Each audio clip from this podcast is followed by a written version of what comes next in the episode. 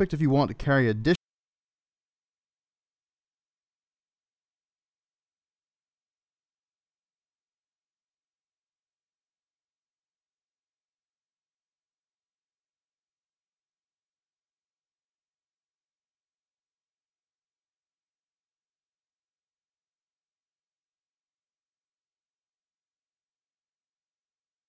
What is going on, Ready Yeti podcast listeners? Josh Salvo here, your host. On today's episode, I'm sitting down with one of the founders of Wuru Wool, Matt Disney. Matt, thanks so much for taking the time to chat with me. No, Josh, really appreciate uh, you guys having us on and uh, getting to talk a little bit, uh, a little bit about the brand with you guys. For sure. So, for the listener that may not be familiar uh, with Wuru, how would you best describe your brand to them? So, uh, Wuru was found about about two years ago after a trip uh, my wife and I took to New Zealand. Um, we were actually found around a uh, all natural wool blister prevention product um, that we found in New Zealand. Um, hence the name Wuru, meaning wool in Maori, which is the uh, the natives of the islands of New Zealand. Um, but we are a premium wool company. Um, from, you know, as I mentioned, we started with uh, blister prevention product, um, and then quickly, um, you know, found through our customers um, that there was, um, they felt that there was a need for a, another merino wool apparel company. Um, it was something that we always kind of thought that. Uh, was down the pipeline for us. Um, but you know, from uh, some continued asks and uh, you know some close relationships that we had, um, came along a little quicker than uh, we necessarily envisioned. That's really interesting. So you start the business in 2018, um, and it's obviously evolved in the last two years. Before you started it, did you have any interest in launching a business of some kind, or did this kind of just happen? Yeah, entrepreneurship was always something um, that was of interest. Um, I kind of have a, I was, I've always been on the team sports side um, with an interest in the outdoors. Um, so you know, from a, you know, did I, I, it would be false for me to say that like, you know, I grew up saying, man, I can't wait to own an outdoor company. I think the outdoors have always had a close piece of my heart, but it was always more of a hobby than a career for me um, having worked on the team sports side of things um, from both the athlete and the major brand perspective. Um, you know, so it was a little bit of a new avenue and some learnings um, on that side, but you know, I think uh, you know it's also made for some uh, pretty natural transitions as well. That's really interesting. So you you're, you're, you live in Salt Lake right now, and I know you've bounced around quite uh-huh. a bit. Um, when you started in 2018, um, how how did you get things off the ground? Where where where was sort of square one for you?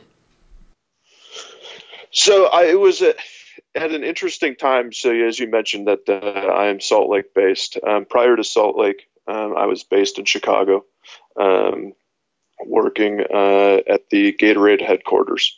Um, my wife now um, was in Salt Lake, and when we decided to make the move, um, or trying to figure out if she was coming to um, to Chicago or if I was going to be moving to Salt Lake, it was a pretty easy decision for us, um, or at least for me, that I was going to be heading west. And I was very fortunate to have, a, and still am fortunate to have a great leadership team um, at Gatorade that allowed me to t- take a step back um, and take more of a consulting or brand rep role um, with the brand. Um, but with that, knowing that I had to bring on other lines. Um, and with Gatorade, you know, we really work in two sides, both the team sports, um, working with coaches, um, athletic trainers. Um, and so we were, you know, continuously looking for other products. Um, at this point in time, um, you know, you really get caught in two different segments as you're looking to build out a rep agency, and you either have large brands that, for the most part, are all set um, with their representation, or you have small brands that really just want to leverage your relationships and the playbook and you know you to build their brand for them. And that's when it got, you know, I was working on a couple different projects. Um, and that's when I really got thinking, like, if I'm going to build somebody else's brand, why don't I build my own? And that's when we started trying to figure out, okay, what exactly was this that we were going to do? And, you know, here we were, uh, my wife and I in New Zealand, trying to take a few weeks away from work. And we went out on a five day uh, guided trek. And uh, as I mentioned, you know, one of the sides of our business that we work in heavily is with and around athletic trainers. So here we were, and our guy just kept talking about this blister prevention product. And I was truthfully, you know, I'm like, okay, if this stuff, like, this is the least innovative product. If it worked as well as they said, like, why isn't it in the States? And so we keep going through, and my wife's like, let's just get some. And I was, you know, at this point, I was like, if you want it, get it. Like, it's 10 bucks. Like, just go ahead and purchase it and, you know, let that, you know, let that be that. And so we get out a few days and, you know, being super active in Salt Lake, you know, I was kind of of the mentality like, oh, my feet are going to hold up to anything. And pretty quickly you realize that the climate in New Zealand's just different. Um, sure. And, and so that's when I jumped in and, you know, I tried this product and, you know, was quickly blown away with, uh, with how it worked. And, uh, you know, that's how we kind of got our bearings. And, uh, you know, one thing led to the next. That's really interesting. Now, okay, so you start off with this blister prevention product what was it like sourcing and um, starting to create sort of a supply chain and selling it? I assume you started direct to consumer. Um, was it successful right off the bat, or did it take time? So that is, you know, fortunately, we were able to leverage some of our relationships. So while we were direct to consumer and uh, selling through, you know, various e-commerce channels, um, we also did have a lot of relationships um, from you know prior relationships. Um, so you know with the large sports medical distribution houses, um, we were quickly able to get them on board. Um, so we knew that we would have the sales channels. Um, so you know I think that was one of the very unique things that we did have. Um, but with that being said, you know it hasn't come without challenges. To your point, you know here we are um, you know, looking at trying to build out a supply chain, source product. We know we like this product, but how do you go in work to try to procure enough product, working on packaging, working on branding, all of those pieces. Um, we really had to get up and we had to scale quickly. That's really interesting. Okay, so you you leverage your past work experience um, network to really help get the business off the ground. Um, how did you transition your your your day job to then uh, Wuru? Like, did it take a long time for you to then start committing to this business full time? Uh, so you know, you know, to be honest with you, I'm still I you know I still represent Gatorade. Um, so you know, here we are um, trying to juggle a few different things. Um, and luckily, we have a we have a great team um, that allows us to you know work um, in a few different you know in a few different channels, and uh, you know we still have a very strong team there that uh, you know in terms of working with our our dealers, and then you know I still obviously um, need to guide this ship and uh, continue to build this brand as well. So, um, you know, it is wearing many different hats, trying to get things done um, and juggle them all. Um, but you know, I think it's also um, there are a lot of parallels where we're uh, we're able to uh, you know work together on them both. For sure, and I, I, always like asking brands this or founders of brands. Do you now that you have the business, are you finding that you're spending less time outside because you're so busy with the business? Absolutely, it's uh, you know we we joke about that. I think you get to a point um, where you know brands really kind of go one way or the other. Either people use it as a springboard to get outdoors, and I think that's when you see a lot of brands get stagnant or you see people that their love and drive um, really kind of shifts to building a brand and building a uh, culture network um, within. And you know things kind of shift and you know you find yourself uh, behind a computer or in a warehouse a lot more than you do uh, outside you know on the mountain it's kind of funny how that happens over time. Um, okay so you start with the with um, the blister prevention and then you slowly move into um, apparel making base layers and uh, wool shirts.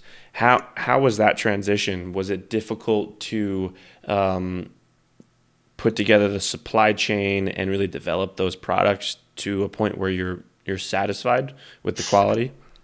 Um, so as you as you and I were discussing actually just prior um, to the call, I think it's one of those things um, where I you know I mentioned that you know things happen a little quicker than we necessarily envisioned. Um, one of the reasons being, I was at OR um, working on some distribution for our blister wool, and happened to grab a drink with a close friend of mine um, from my time when I lived in Denver. And he's got two now high school age boys. And he, you know, we were sitting there talking. I, we are you know, just catching up. And he's in uh, in the outdoor space as well. And we got talking about what I was working on. And he's like, "You realize that uh, his boy's mom is one of the best apparel designers, um, working with you know some of the most mo- notable brands, um, not only in the outdoor but also the active space. And you know I, that was news to me, and so quickly um, we were able to leverage that relationship. Um, and you know get go from a concept to actual you know wearable triable samples um, of you know kind of take our ideas and put them to the drawing board rather quickly. Um, so, you know, it was a little bit of drinking out, trying to drink out of a fire hose as we thought this was kind of our, you know, probably our 40, you know, 36, 48 month plan. Um, and all of a sudden, here we are 12 months in trying to secure um, the needed you know capital to be able to develop this and so quickly um, you know things escalated um, but with that we were able to rely on some of these relationships to you know really put you know the apparel and our samples and our first round of samples through the ringer and work with some you know great athletes and let them kind of really you know from the drawing board um, you know find the things that they didn't like about what they were currently wearing um, or what they were currently using. And so that's you know that was the foundation was you know take something that we knew was good but really get it out in the field and figure out what was it that you know what was that 5% that they weren't getting from you know the products that they uh, were currently using all right. So, how long did it take you to get through this whole process of, of fine tuning the, the apparel piece? So, we started testing apparel in uh, 2018.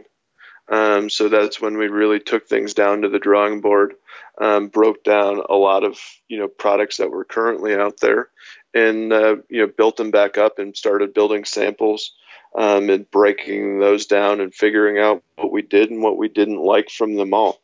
Um, so he, that was uh, 20 the winter of 2018.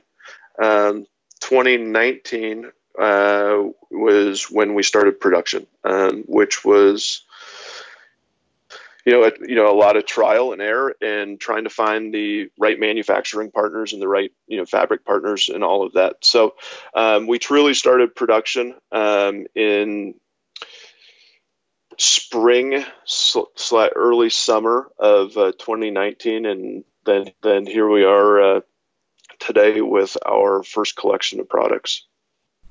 That's interesting, and I, I guess I have a sort of a, a timely question. Um, I think you, most of your manufacturing is done in the U.S. Is that correct? That's correct. You know, that is one thing that we really wanted was, um, you know, with the merino space being you know, a rather cr- crowded market. You know, what were some of the ways that we could differentiate ourselves, and one of them was being, you know, making all of our products here in the U.S. So I, I guess I'm, my question here is: I know with the, the coronavirus going on, sort of all over the world, has that affected your supply chain at all? I know obviously you make the product here in the U.S., but I assume some of the material is sourced from all over. Have you seen any sort of sort of slowdown or issues so far? From us, we have not. You know, luckily we got through a lot of our fall manufacturing. Um, we do have some fabric that's in transition um, coming from um, Asia, Asia, where it is uh, where it is, is knit. Um, but luckily, most of that stuff w- is already in transition. Um, and then, you know, I think the real question for us is what is the state of the coronavirus when that fabric lands and we start cutting and sewing. Um, you know, obviously, some of the things that you see overseas, it looks like you know they are you know in the process of starting to ramp back up. Um, you know, if we kind of use some of that same timeline, you know, we're just going to have to wait and see, um, you know, what that looks like for us. But, um, you know, if it has you know, a, some delays, I feel confident that, um, you know, with the geographical proximity to us, that, uh, you know, that in itself should trim some of that timeline. And I would be less worried than, uh, you know, some others that are strictly manufacturing overseas. For sure. Now, now talking about the manufacturing process, how do you guys keep sustainability sort of front and center, especially running an outdoor focused brand? Well, I think one of the big pieces is, you know, luckily with California, you know, all of our manufacturing is done in Los Angeles. Um, with that being said, you have some of the most strict, um, you have, you know, some of the most strict environmental regulations uh, anywhere. You have somebody at the cutting edge of, and you know, a leader that is making a lot of these calls. So, you know, that does provide some challenges to us, but you know, we are you know super excited to see some of the changes that have been made. You know, some of the things that have been done in the industry um, prior with regards to pre-shrinking fabrics or other ways, you know, just strictly don't meet the guidelines and regulations um, that California has set forth. So it's a you know it's required us to think differently. Um, but you know we are really excited and happy to know that you know what we are doing is um, really at the forefront of uh, you know and you know starting to kind of drive the industry and you know while things could be a little bit more streamlined and straightforward without those re- regulations um, or overseas manufacturing. Um, you know, we are very happy to know that, you know, we are doing our best effort and putting our best foot forward, trying to, uh, you know, combat some of the issues at hand. For sure. Now, I, I want to ask, uh, outside of you and your wife, how many people are on the team? Um, are you using mostly contract workers, or like how, do, how does that all work? Yeah, so we are very, um, you know, we are very consultant heavy. Um, which I actually, you know, like. I think that's, you know, I've been able to see some large brands that, uh, you know, rely on really exceptional talent. And that was something that, you know, I always knew if we were going to do something, we wanted to do it right. And I think one of the big ways that you do that is partner with the correct people. Um, so we have spent time, you know, vetting out, you know, who our partners were going to be. Um, but you know, I think there's a few different you know trains of thought, but when I look at my strengths and what I can really bring to a bring to the table and bring to the brand, me trying to figure out how to do SEO or back end marketing, you know, and try to learn the digital space, for instance, would just not be effective for any of us. I could spend 40, 60, 80 hours a week trying to teach myself how to do this, or I can pay somebody that is tried and true and be able to better use my time. Because I think that's one of the big things when people get brands and get ideas and try to launch is, you know, there is a lot of there is a lot of time that you could save not spinning your tires. And I think that would be a piece of advice that I'd give is just, you know, make sure that, you know, what you are doing, you're utilizing um, your strengths because time is of the essence. And, you know, that's one thing, you know, as I mentioned, that's just one thing that we really wanted to focus on was finding those right people. And, you know, some of those, a lot of them are consultants I think that brings up a really good point. Is you can't be good at everything, and, and everyone has their strengths, right? Those two to three things that they're really good at doing. And like you said, like if it for you is like doing SEO, that sort of digital stuff, it's like I, my expertise isn't in that. It's sort of a waste of time for me to try and get my wheels around, like spinning around that. Um, and I think that's such a good way of looking at it because you can save yourself a lot of time and even money because just because you're free, quote unquote, as a business founder in the early stages, you still have that opportunity cost that you're giving up, not focusing on other parts of your business that may be more effective or you're just more effective at. Um, so I want to I want to ask you up, up until this point, having the business for over two years now, what what are some of the biggest mistakes that you've made? You know, I think some of it has been, uh, you know, when looking at it, you know, we've been you know, to do to get where we are, you know, we've had to be aggressive. Um, you know, I think one of the things that you have um, as a small brand, one of the advantages you have is that you have the ability to of flexibility. And I think there are a couple times that you know we should have pivoted um, quicker than we may have.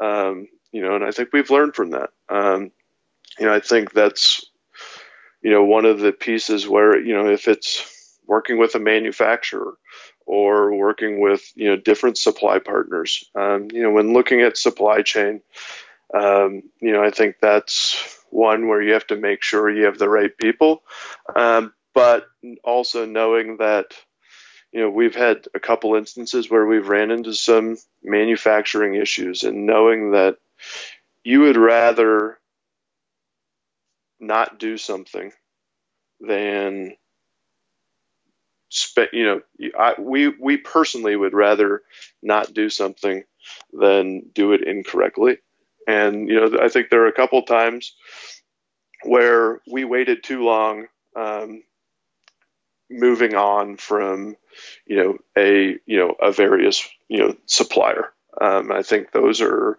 some things that you know while you don't have a lot of relationships um, in the beginning, you have to be confident that your vision is the right one.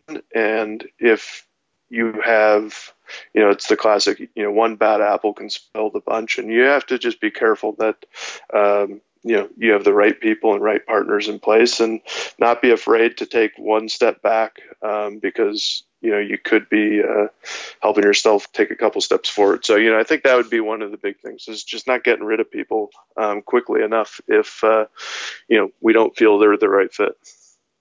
That's great. That's a really good point. Um, now, where do you see Wuru in the next year, five years, ten years down the road?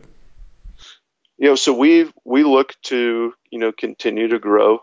Um, you know, as a wool company. You know, I think we look at, you know, we feel very comfortable um, with our blister prevention products, um, but really trying to be a company that helps people um, get outdoors um, and, you know, really push further. Um, so I think we want to listen to the athlete. We want to also listen to that, you know, not only the person that is going to push for the next peak, but also that person that is, um, you know, that everyday athlete that might just be going, trying to do some, you know, go a little bit further in their own aspect. You know, maybe it's venturing outdoors um, a little bit more than they had in the past. Um, but give people products that they feel comfortable and confident um, that whatever they are trying to do, um, they can do in our products. Um, you know, we we plan to grow sensibly. Um, we plan to, you know, add a few products at a time. We aren't going to trying to chase private equity funding um, to grow and scale quicker. Um, so we know that's going to come with some challenges, but we feel that the way we are growing is sustainable. Um, and that we can continue to take chips off the block, making really high quality products here in the U.S. Um, that are brought to the customer and the brought to the consumer at a very fair price. Well, I'm definitely excited to see um, all the things that you guys do in the next couple of years with Wuru, and I want to thank you, Matt, for taking the time to come on the podcast and share your story, and really the story of of Wuru and the development of it since um, you guys you and your wife took that trip to New Zealand. And uh, I want to point out for anyone who's listening to this episode before April 7th, you can actually enter to win um, some uh, wool apparel from Wuru. Uh, just head over to readyyeti.com for your chance to win, along with a ton of other products from up and coming brands. And again, Matt, thanks so much for, for coming on the podcast. Yeah, Josh, really appreciate you guys having us.